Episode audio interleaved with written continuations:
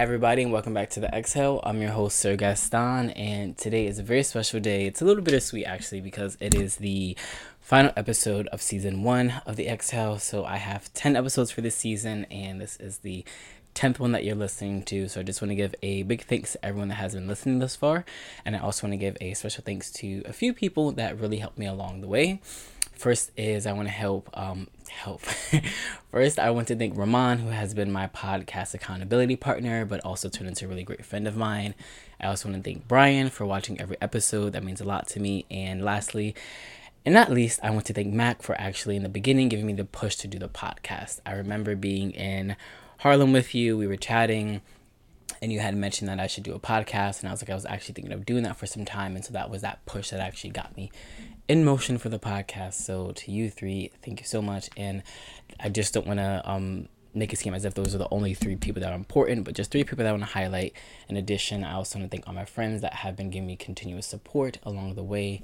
Um, and motivation, ideas, and just um, rooting for me. I really appreciate you guys. So, as you can see by the title of this video, I'm going to be talking about why we give up on ourselves.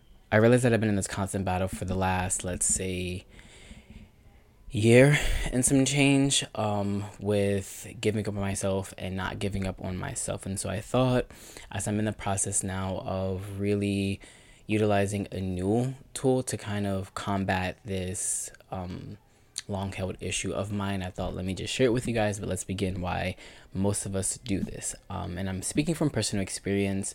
So if you can relate to this, um, you definitely know how difficult and tough it is to fight continuously against your negative self in the process of trying not to give up on yourself um, practically every day. So, the very first reason that I find that I've given up on myself and that I think many people give up on themselves is because they are less accountable to themselves.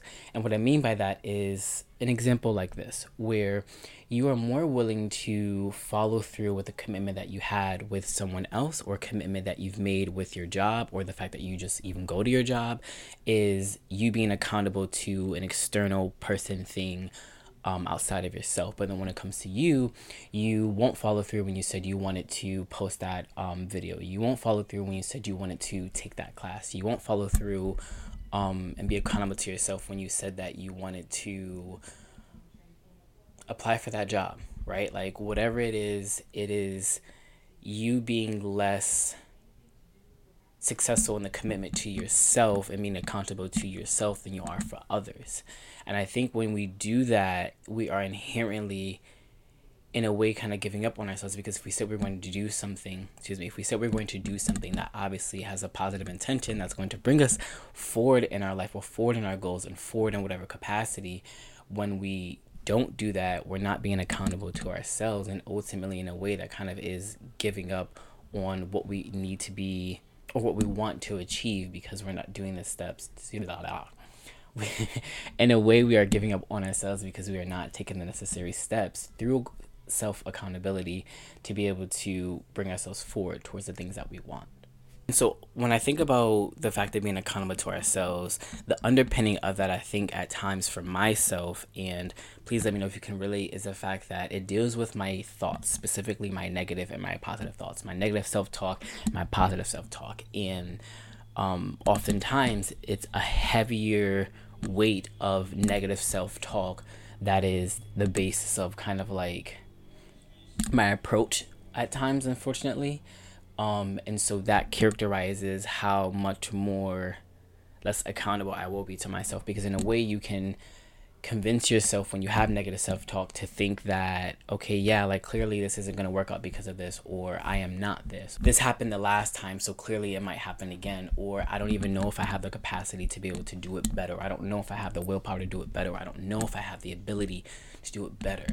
These are the things that run through someone's mind when they are oftentimes experiencing this constant juncture of do I go forward and um, do this thing for myself or do I give up because I can reason why I don't deserve this or I can reason why I'm not going to do well at this.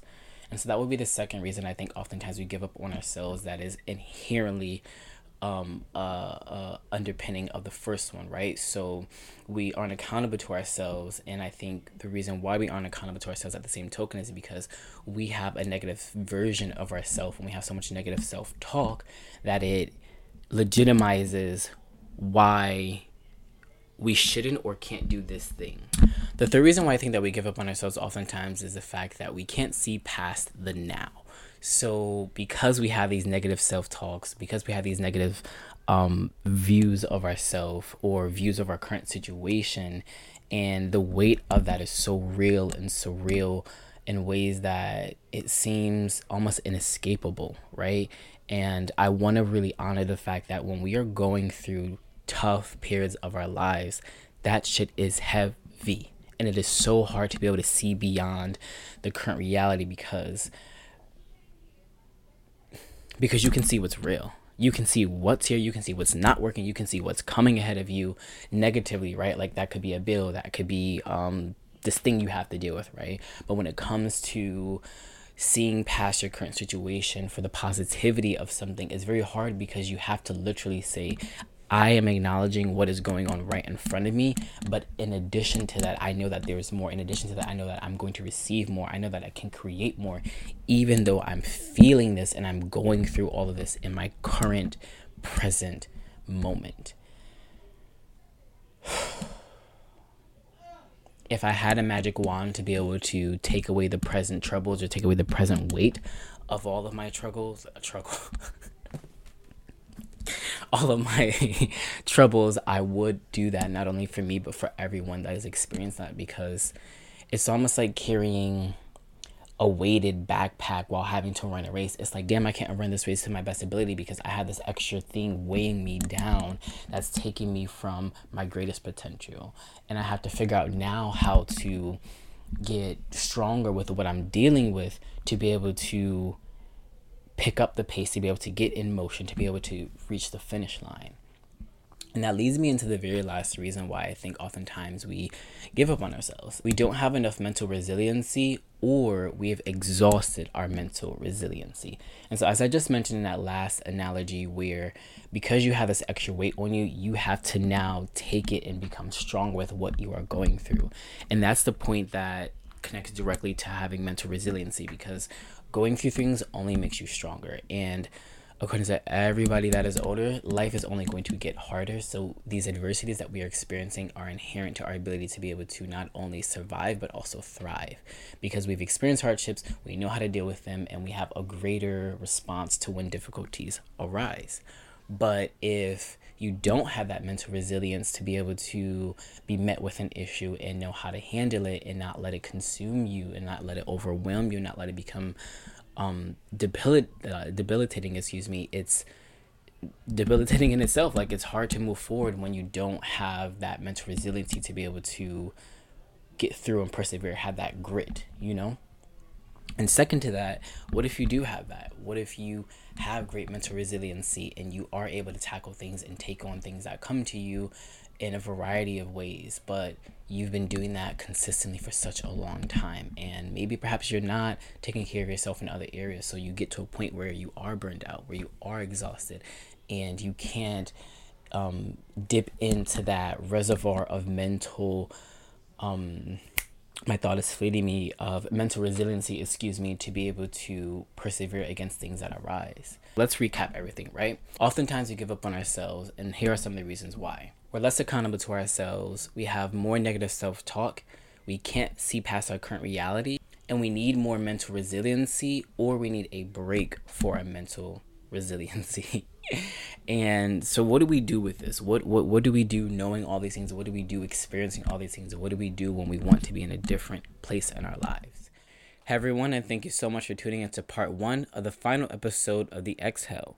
You can listen to part two by clicking the next episode right now. See you soon